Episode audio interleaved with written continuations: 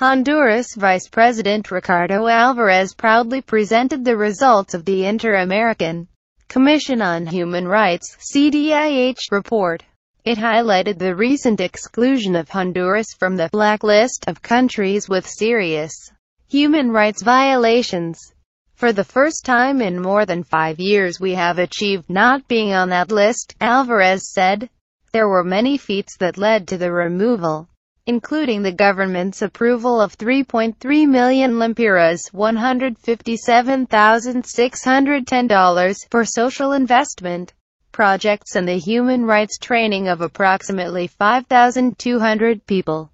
1,245 in the Army, 350 correctional officers, 143 municipal police officers, 1,431 civil servants, and 1,068 civilians. We can now start to live in peace. We now have degree programs that have reached all corners of the country, benefiting poor families, female heads of families, rural enterprises and indigenous and Afro-Honduran communities that have been the historically marginalized sectors, Alvarez added.